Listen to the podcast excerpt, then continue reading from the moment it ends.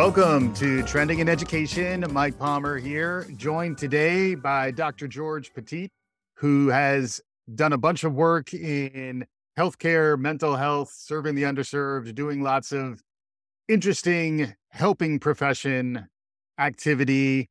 George, welcome to Trending in Education.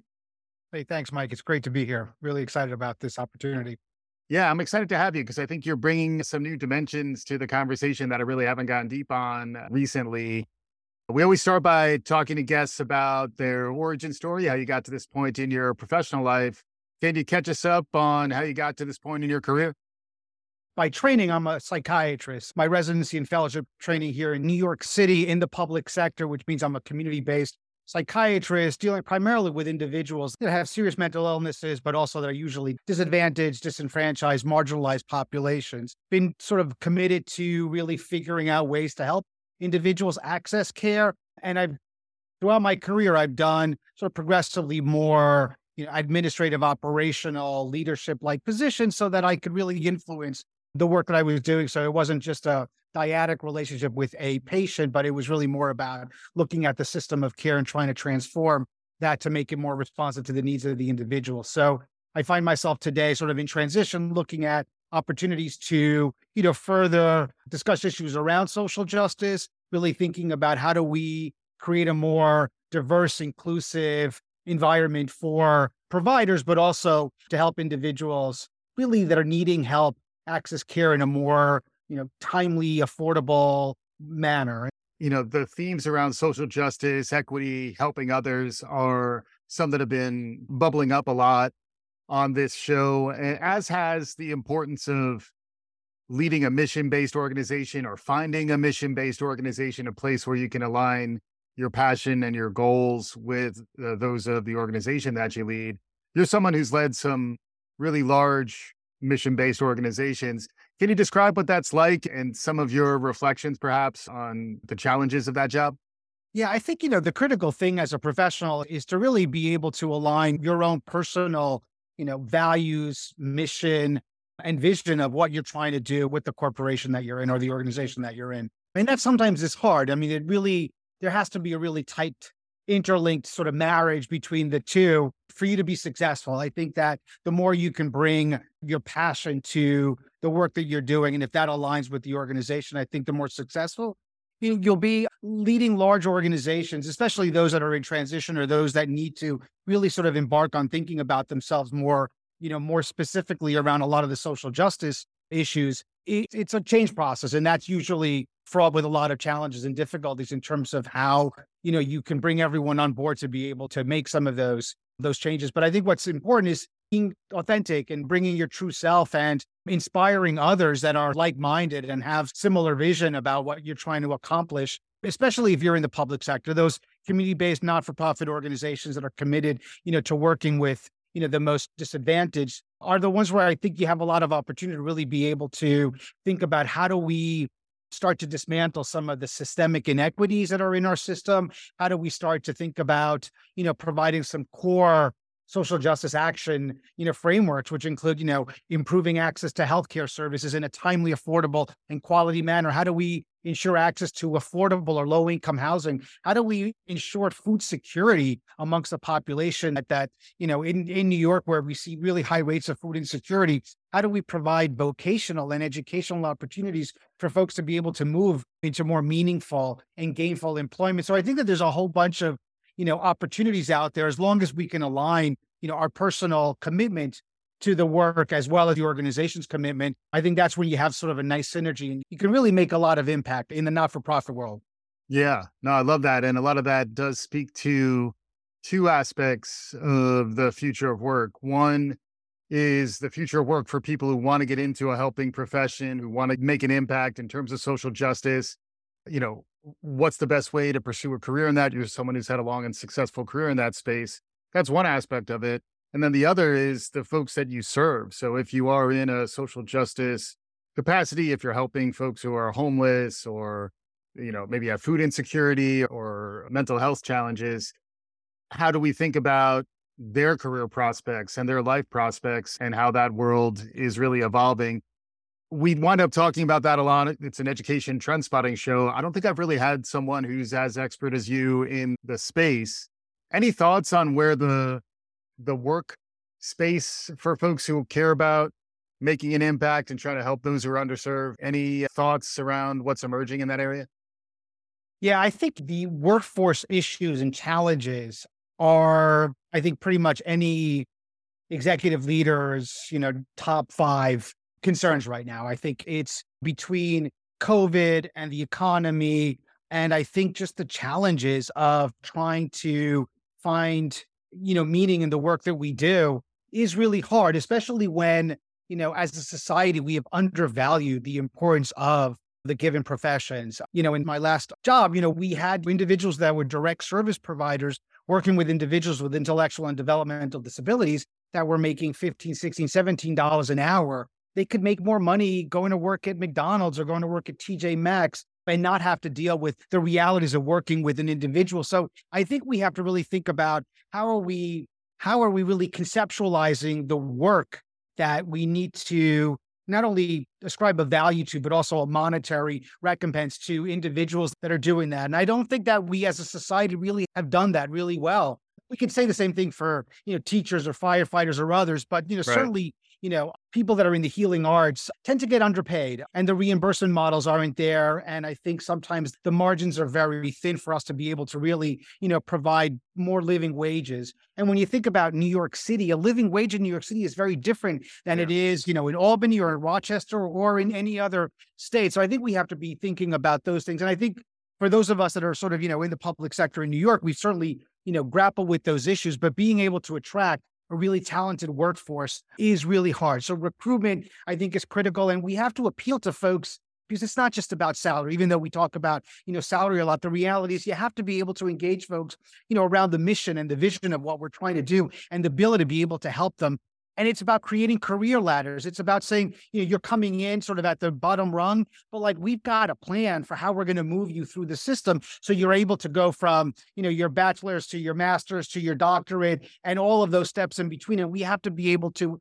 you know, as a society, but also as an organization, be able to support the work that has to go into helping an individual create their own professional development. So I think career development is important. Career pathways are critical the reality is it takes time. It takes yeah. a lot of effort to do that. You have to be intentional. It doesn't just happen by default. It doesn't just because you have all those positions within the organization doesn't necessarily mean that someone's going to be able to travel those different pathways on their own. So I think, you know, everyone organization has to be committed to that. And that requires that, you know, even, you know, in my role as a CEO, the door was open. And if people wanted to come in and talk to me about it, I had to create that opportunity opportunity for people to be able to like come in and talk and explore where they were at and what they want to do. One of the things that I always do as a supervisor is always ask, you know, where do you see yourself in three years, five years, and what can I do to help you get there? And I think that's a critical thing that we're missing, which is that coaching, role modeling, mentorship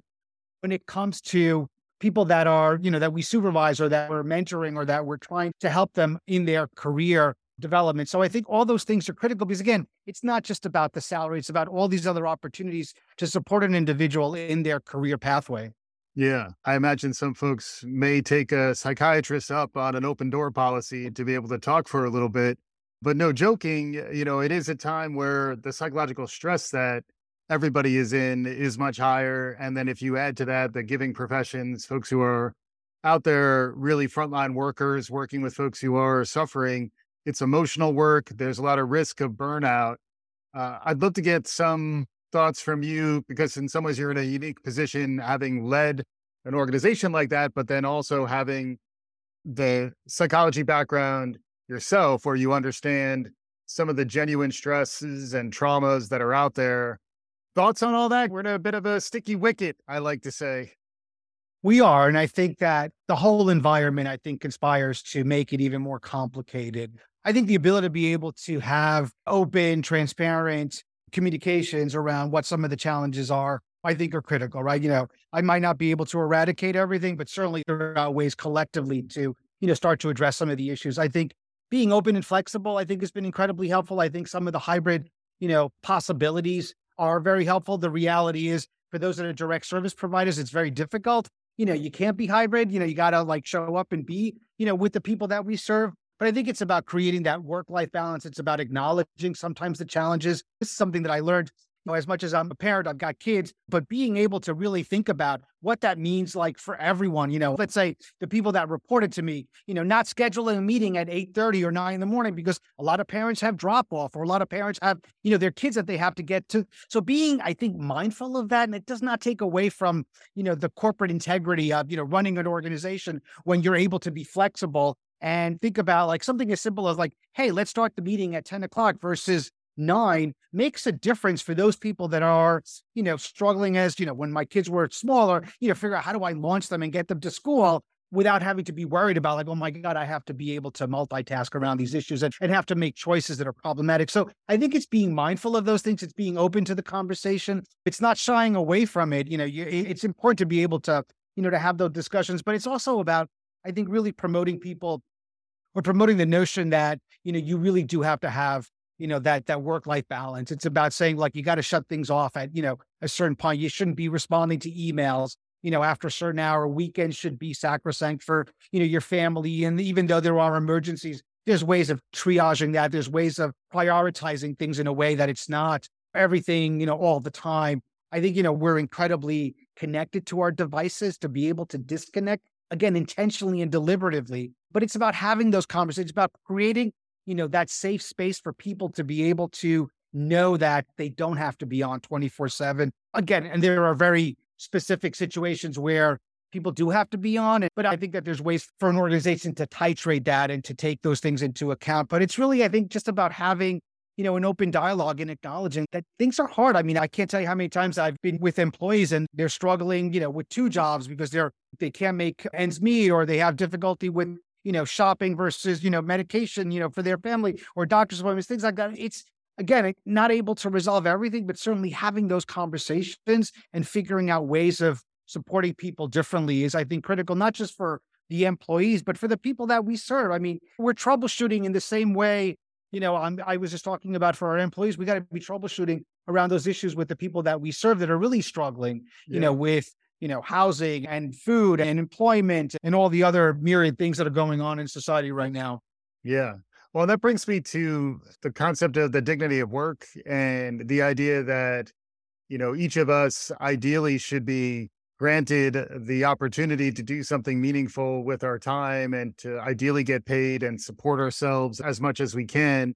And, you know, this is where I think it does start to bridge beyond leading within the organization. This is more really leading as well the, the types of people who you've served over the years who frequently are left out of the conversation. I'd love to get a little more of your perspective on that. How do we broaden our perspective, open the aperture so that we actually are seeing the fullness of humanity out there and figuring out the ways to really provide that empowerment and those pathways to dignity that really are part of what it means to be human?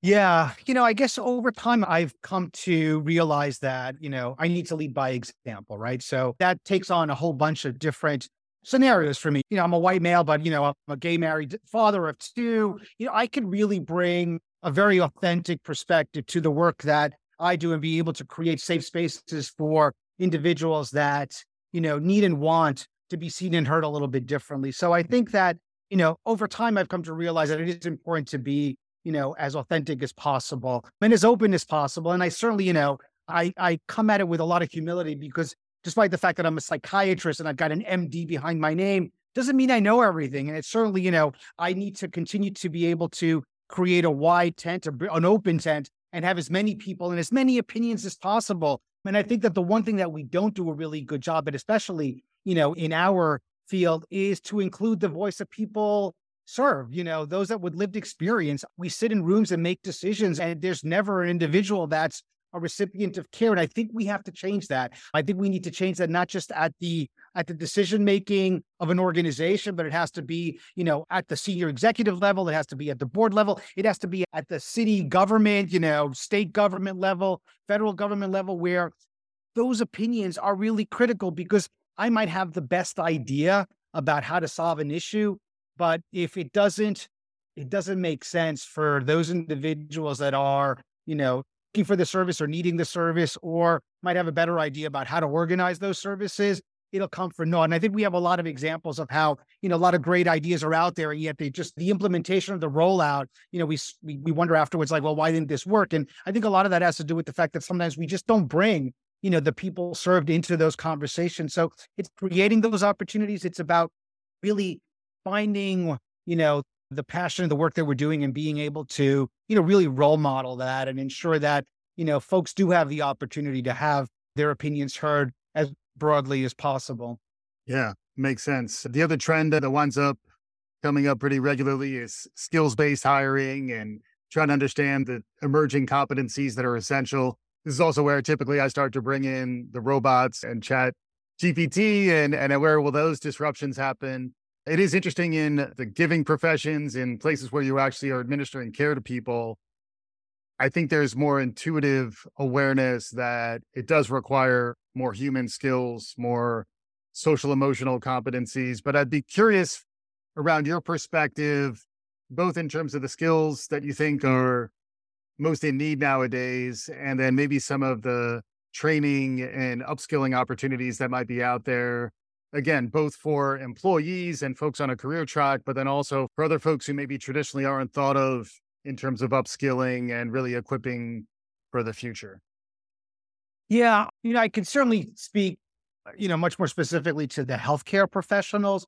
You know, I think there's always going to be a need for that human dyadic relationship that's not going to necessarily change. I think that, you know, a lot of the technology enhanced solutions, a lot of the possibilities around you know, AI or machine learning, all those things I think are going to be important ancillary adjuncts to the work that we do. It might allow us to ultimately, you know, at some point down the road with, you know, more data, analytics, data capabilities, we'll be able to have more actionable information at our fingertips to be able to do the work that we do more efficiently. I don't think, I hope, I don't think that my job, you know, or anyone that's, you know, a direct service provider is going to be taken over by a machine learning algorithm. That being said, I do think that what we do need to really emphasize across the board, and it's not just, I think, in healthcare, is what I am seeing over the last three, four, five years is a lack of empathy, a mm-hmm. lack of civility,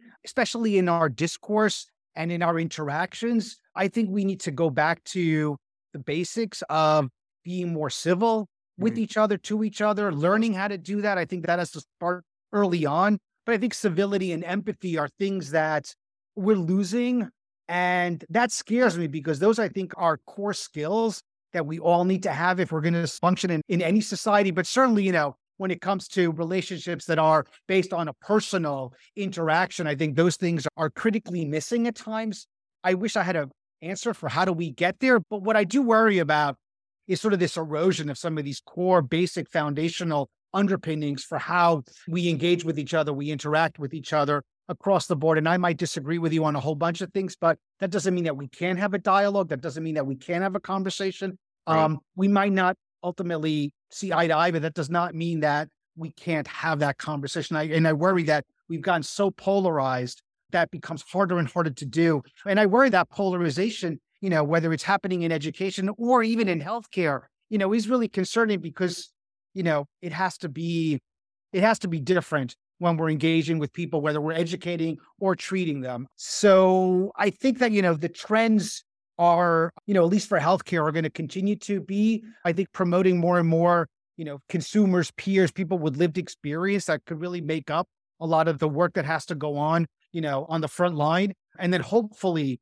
you know, the technology piece will allow, you know, providers to be more able to have those interactions, those engagements with people on a human level and not be worried about filling out the form for the insurance or all these other things that take a lot of administrative time that makes our jobs and why our workforce, I think, has so many challenges is we spend way too much time doing non-essential administrative, non-direct clinical work, which no one that goes into this you know, this profession is ever interested in doing paperwork. So I think that there is some hopefulness on my part that some of the technologies, you know, will allow us to move away from those more administrative operational things and start going back to the basics of having a dialogue with the person in front of you and helping them figure out what do they want to do next? You know, what's their employment aspirations and how do I help them get to those life goals? Absolutely. It does remind me. I did see recently, I think it was an APA article about some initial findings of folks who work with artificial intelligence that they're more depressed and have more social anxiety. Where, you know, I think if done right, these technologies will empower and enable more direct human to human contact. But I think the risk is that frequently they replace it. And that's really kind of the note of concern. We do try to end on a positive note, though, George. So I'd love to get maybe some concluding thoughts or any perspectives you might have, thoughts you might have for folks who are curious about the future of learning and maybe aren't as deeply embedded in some of the domains that that you've really been operating in. I'd love to get some of your concluding thoughts. I'm incredibly hopeful in that I think that there are specifically focusing in on those individuals with, you know, behavioral health challenges, those that are most marginalized and disenfranchised, those are most impacted by a lot of the health inequities. You know, I do think that there's lots of opportunities to right some of those societal imbalances, to be able to really create opportunities for folks to really attain their aspirational goals. There are evidence based interventions that we know of. You know, I think we have the tools. It's really being able to align all of those and create those pathways for folks to be able to get to where they want to go. We've got, you know, all of the pieces. We just got to make sure that the pieces of the puzzle are all put together appropriately, that we're all aligned. When it comes to the workforce and when it comes to really being able to get more folks into the types of healthcare professional roles that are out there. I think, you know, COVID, I think the last years, you know, we've been seeing a lot more emphasis on mental health. We've been seeing a lot more emphasis on well being. I think people aren't shying away from talking about, you know, feeling anxious or depressed. The acknowledgement that we have a significant opioid crisis, you know, an epidemic, actually. I think that the more conversations we have about it, I think the more emphasis there will be on people really wanting to gravitate towards these types of, you know, roles that, that are in healthcare that are needed. So I think we're destigmatizing a little bit by having these conversations. Mm-hmm. And I think that there's a lot that we could do in the healthcare profession to really be able to help people. And I, I think anyone that's interested in helping anyone else I think there's lots of opportunities. It's really about creating the right spaces, the right places for folks to be able to, you know, figure out how do they get the appropriate training, how do they get the appropriate entree into some of these organizations. But there, I think there are a lot of opportunities out there for folks that are interested to really be able to lend a hand. And, you know, no one should do this alone. I think that we're mm. all trying to figure out how to help others, and it's all doable. Fantastic stuff with Dr. George Petit, who's been making a difference throughout his career and hopefully is providing some words of inspiration for those of you out there who are thinking about throwing your hat in the ring and trying to make a difference in the lives of folks who really need the help. George, thank you so much for joining me on today's show. Thanks, Mike. Really appreciate you having me on. And for our listeners, hopefully you enjoyed what you heard. If you did, please subscribe, tell a friend, do all the good things. We'll be back again soon. This is Trending in Education.